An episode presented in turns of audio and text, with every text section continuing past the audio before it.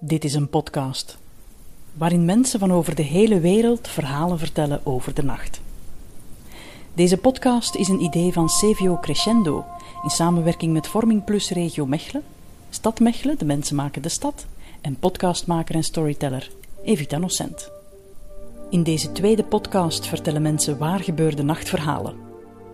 Je hoort achtereenvolgens Suleima uit Colombia, Fatima uit Oostenrijk, een Turks nachtverhaal van Yüksel, de Ecuadoriaanse Estefania, Syriërs Gabriel en Mahabat, Jamila uit Marokko, de Bulgaarse Virginia en Reina uit India. Veel luisterplezier.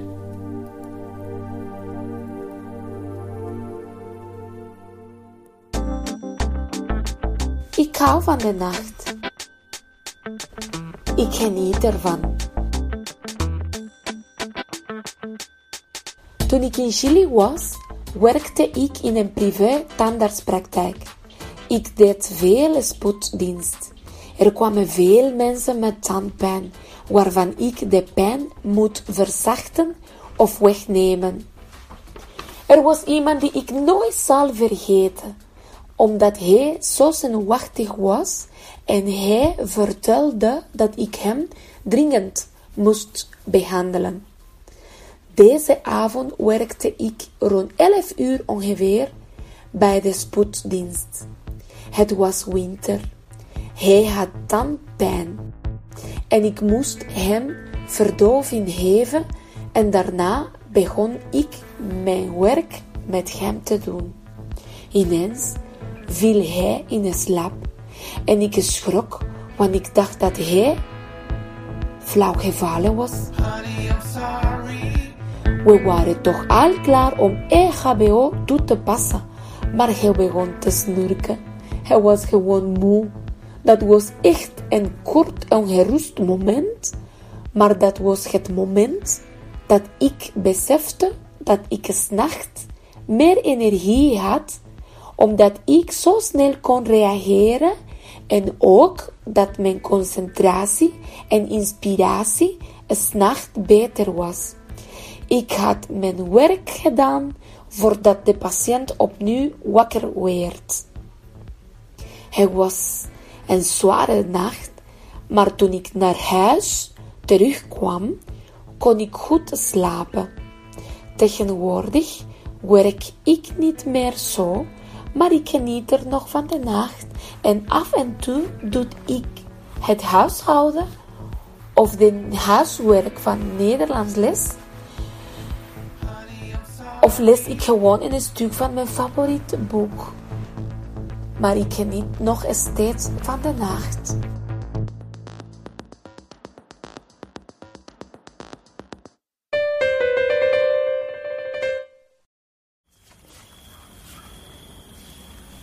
Het was een winteravond in de jaren negentig. Ik was tien of elf jaar oud. Destijds had ik een zus en een broer die allebei kleiner waren dan ik. Ik was het oudste kind en ik moest altijd het rolmodel spelen. Dat deed ik ook en ik ging altijd vroeg met hen naar bed. Dus moest ik ook zoals zij om zeven uur s'avonds gaan slapen. Maar ik lag altijd in mijn bed en staarde met mijn open ogen naar het plafond. Terwijl de twee kleinen sliepen, probeerde ik verschillende methoden te gebruiken om te slapen. Maar helaas, ik kon het niet. Zoals alle nachten lag ik weer in mijn bed en staarde naar het plafond. Na een tijdje hoorde ik het geluid van de televisie die mijn mama in het salon aanzette. Mijn, vader, mijn vader werkte lang, dus zat mijn mama soms alleen in het salon en keek interessante programma's op de televisie. In deze tijd was televisie kijken een heel bijzondere activiteit. Daarna rook ik de koffie die ze had klaargemaakt met verse melk. Na een paar minuutjes hoorde ik een ander geluid dat uit de keuken kwam. Het pofte iets in de pan en het rook heel prettig. Ik dacht dat ik de combinatie van televisie en popcorn niet kon missen. Ik was er mij bewust dat mijn moeder misschien boos zou zijn, maar het was het proberen waard. Uiteindelijk waagde ik het salon te, te betreden. Ik greep langzaam naar de deurkling die naar ons salon voerde en opende ze met, ze met een trage manoeuvre. Plots stond ik oog in oog met mijn moeder. Helaas was het tijd naar mijn bed terug te keren. Maar onverwacht toonde ze met haar vinger op de sofa en wilde dat ik naast haar kwam zitten. Ik was heel verrast en begaf me snel in de sofa voordat ze van mening, zou anderen. Dat was de eerste nacht waar mijn moeder en ik samen televisie hebben gekeken met geweldig ruikende popcorn. Ik bleef nog twee uur wakker en ging daarna tevreden slapen. Ik had mijn mama twee uur alleen voor mezelf. Nu, als mama van drie, versta ik mijn moeder beter. De echte nacht begint nadat de kinderen zijn gaan slapen en als ik in kalmte van mijn koffie kan genieten.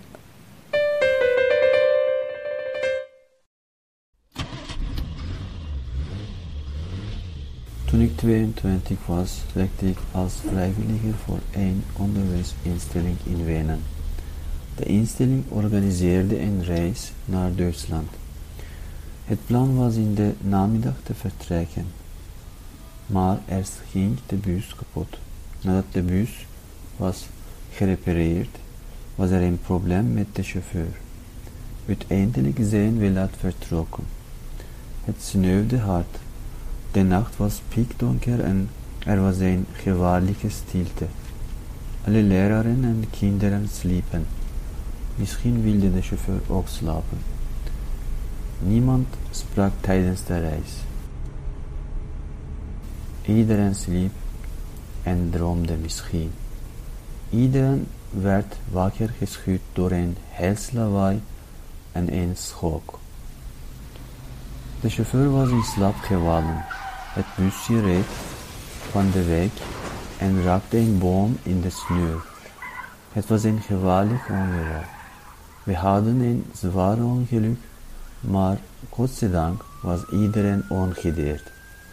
De kinderen raakten in paniek. We stapten uit de bus en we merkten dat het weer erg groot was. We probeerden de bus weer te laten rijden maar het lukte niet. Uiteindelijk kwam het noodhulpteam en trok de bus uit de sneeuw en we vervolgden de reis. Het was een wrestelijke en gevaarlijke nacht voor alle leerkrachten en kinderen. Ik kan die nacht niet vergeten.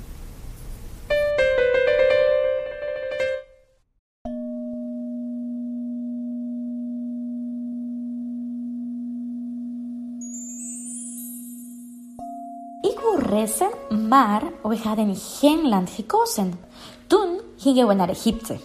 In december reisden we naar Egypte. Toen we er geland waren, was het gebied volledig anders. Ik voelde de warmte direct op mij afkomen. Ik keek rond me heen en ik zag alleen woestijn.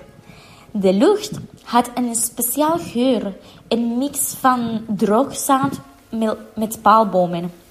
We namen de bus om naar onze cruise te gaan en tijdens de rit keek ik door het raam. Ik was geïmponeerd en sprakeloos. Het uitzicht was magnifiek. We begonnen ons rechtsplan te maken en praten over de plekken die we wilden bezoeken. Ik lag op het bed en ik rook de aroma's die op de keuken kwamen. Ik werd hierdoor bijna gek. Het is onverklaarbaar, maar stel je de combinatie voor van kruiden, sausen, groenten enzovoort. Probeer je dat voor te stellen en je zegt bijvoorbeeld: Dit lijkt op de geur van oregano, maar het is niet zo. Dus was ik heel gefascineerd door het eten en ik begon van alles te proeven. Ik had veel gegeten. En mijn maag zei, Stefania, stop alstublieft. Maar in tegendeel, mijn neus zei nog een klein beetje. Nadat ik van alles had gegeten en geproefd, gingen we naar onze kamer. Die avond viel ik snel in een diepe slaap. Na een paar uur werd ik wakker met buikpijn. De rest kunnen jullie je wel voorstellen. Wat is er gebeurd? Ah ja, mevrouw Stefania heeft te veel gegeten en dat waren de gevolgen. Maar als ik nu op reis ga, let ik op wat ik eet en ik laat me niet verleiden door wat ik ruik.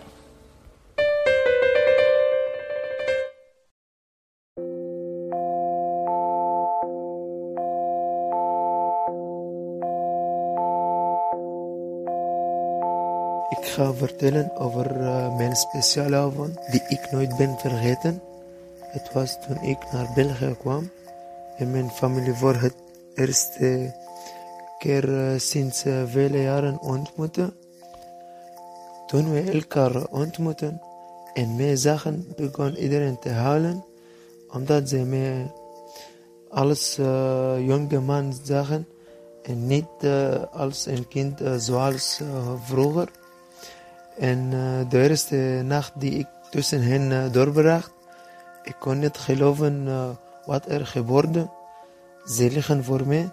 Dit is iets heel cools en heel prachtig. echt, het was een onvergetelijk moment vol mooie gevoelens.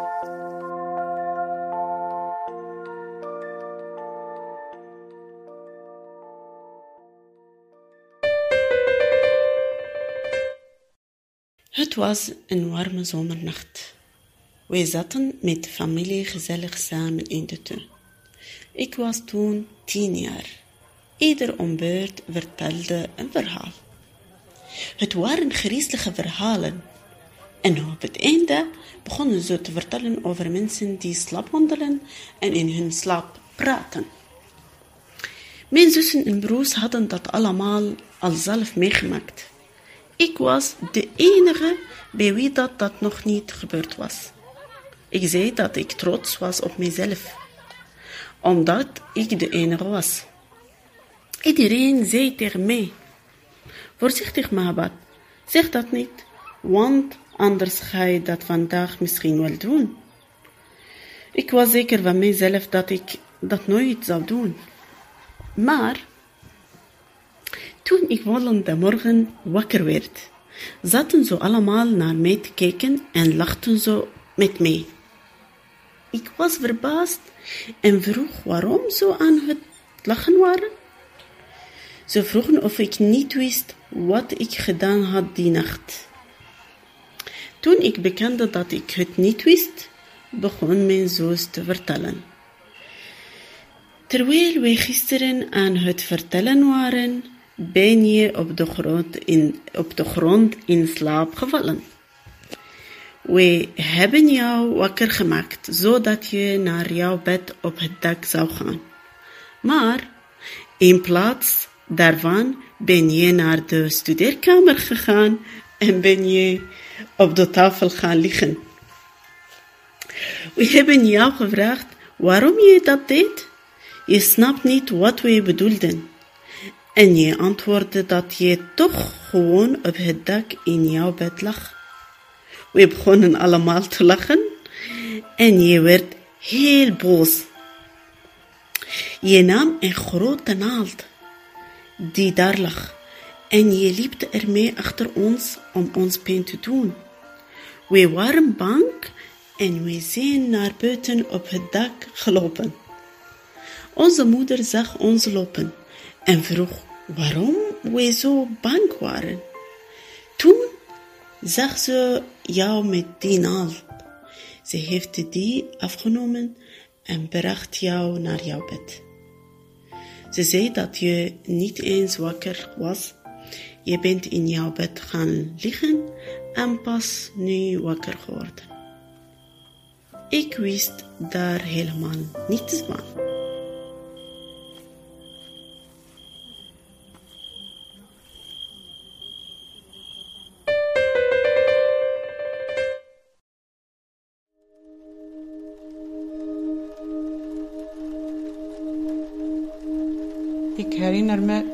Gebeurtenis in de zomer 2016. Om 12 uur s'nachts was er een staking van boeren in Frankrijk.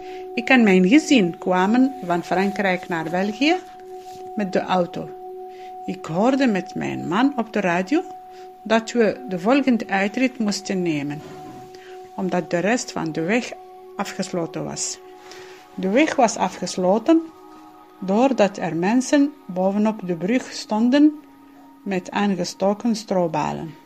Ineens waren we in een dorp, maar we wisten niet waar we heen moesten. Bovenop alle deze problemen werkte onze GPS niet meer. De politie had geen tijd om iemand de weg te wijzen. We waren verdwaald en we bleven rijden tot we opeens in een bos waren, terwijl de benzine bijna op was. We waren heel bang en ik begon te huilen. We zochten ook een hotel, maar we, vond, we vonden niets. Ten slotte vonden we een kleine donker tankstation waar we hadden getankt. We reden nog 40 kilometer verder tot we opeens de juiste weg vonden. Wanneer ik thuis was, begon ik mijn God te bedanken omdat we veilig thuis zijn aangekomen.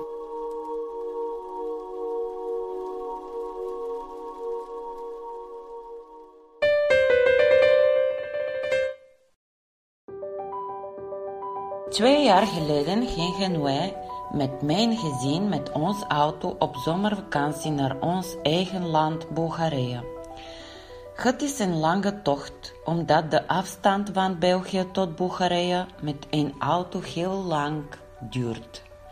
Normaal gezien reisden wij ongeveer twee dagen, want onze route bevat nog een paar landen. Wij staken een klein stuk van België en Nederland, heel Duitsland, heel Oostenrijk, heel Hongarije, heel Servië tot Bulgarije over. En we stopten ergens in het midden van de weg in, in een hotel in Hongarije om te rusten. Maar in de zomer van 2018 had mijn man een korte vakantie en we hadden geen tijd onze grote plannen voor de vakantie te realiseren en we wilden toen geen tijd laten verspillen. Daardoor besloten wij toen tot Bulgarije te rijden zonder te stoppen. 2200 kilometer zonder stoppen, dat lijkt me toen belachelijk. Hoewel de tocht lang, moeilijk en vermoeiend was, vertrokken we. Toen wij naar Bulgarije vertrokken, wisselden mijn man en ik elkaar af om te rijden. Voor mij was het geen probleem, omdat ik graag rijd, maar de weg was verschrikkelijk druk, vooral in Duitsland. Eerst was mijn man aan de beurt. Hij rijdt bijna 800 kilometer met kleine pauzes, maar het duurde bijna de hele dag. Daarna kwam de nacht en ik was aan de beurt omdat mijn man al kei moe was en mijn kinderen ook moe waren. Ik mocht toen niet moe zijn, omdat we nog meer dan duizend kilometer moesten afleggen voor wij Sofia zouden bereiken. Ik rijd rustig, een beetje traag en voorzichtig. Ik moest me echt concentreren op de weg, maar gelukkig was de weg rustig. Er waren geen camions, geen caravans en brommers. Dat was plezant. Ik reed gewoon en ik luisterde naar een geweldig programma met supermoderne muziek en op een gegeven moment viel iedereen in slaap, behalve ik natuurlijk. Ik voelde toen de koning te rijk op de weg en ik reed uren zonder stoppen en ik voelde me super. Ik was alleen, gewoon met mijn gedachten en lichtjes rond de weg. Het was een magische nacht. Hoe lang rijd ik? Hmm. De tijd ging snel, maar mijn auto heeft een functie, koffieassistent. Dat is een alarm van de auto. Bijvoorbeeld, als je meer dan drie uur en half gereden hebt, dan moet je verplicht stoppen om te rusten. Maar ik wilde toen niet stoppen. Ik durfde niet te stoppen, want iemand zou wakker werden. Ik besloot om niet naar de auto te luisteren en ik ging verder, maar mijn, maar mijn auto dacht toen anders. Ik hoorde een verschrikkelijk alarm, van de auto en ik kreeg van de bordcomputer een bericht. Daardoor moest ik echt stoppen. Maar ik schrok toen ik voelde mijn hart in mijn keel kloppen. Ik was vreselijk geschrokken en bang. Daarna stopte ik even om rust te nemen en ondertussen waren wij dicht bij de grens tussen Hongarije en Servië. Maar mijn man was fris en klaar uh, wakker en hij ging verder met getreden. Op een bepaald moment viel ik in slaap, omdat ik doodmoe was, maar ik was toen content omdat mijn kinderen en mijn man tijdens mijn rijden goed konden slapen. Toen ik mijn ogen opende, waren wij in Bulgarije. Op dit moment zag ik mijn lieve mama. Ik zag haar mooie ogen en haar ongelooflijke glimlach. En, en zij zei: Welkom, schat. Ja, het was een lange tocht, maar ik was blij dat mijn man en ik ons kinderen, onze kinderen veilig bij mijn mama in Sofia brachten.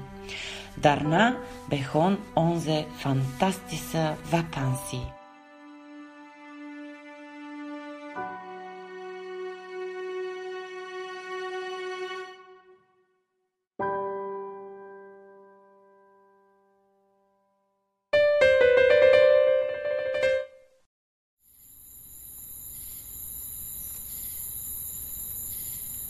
Het leven is heel anders in India dan in België. Vooral op het platteland waar er nog veel natuur is en het leven heel simpel is. Elke dag is bijna hetzelfde. Opstaan wanneer de zon opgaat.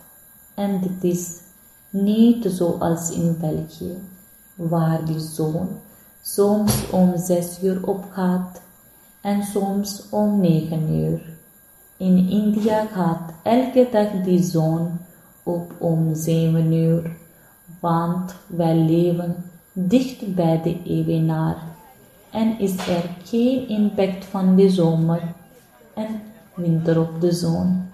De leukste tijd voor mij was de zomer, want wij hadden vakantie en wij mochten van onze ouders lang op blijven maar het was niet altijd even leuk, want in de zomer kan het heel warm worden in India. Soms wordt het 50 graden en dat is heel warm. Wanneer het zo warm wordt, kwamen we in de dag niet buiten en bleven we thuis. Soms sliepen wij zelf tot in de namiddag, omdat het zo warm was. Maar in de avond werd het heel leuk. Ik en mijn broers speelden de hele avond buiten in de koele wind. En dan na het eten gingen we op onze dak speelden en keken wij urenlang naar de mooie sterrenhemel. Op het platteland werd het heel donker, want er was soms geen licht, alleen de maanlicht. En dan keken wij uren naar de sterren en soms zagen wij zoveel vallende sterren dan vertelde onze vader dat wij een wens mochten doen, want vallende sterren brengen geluk.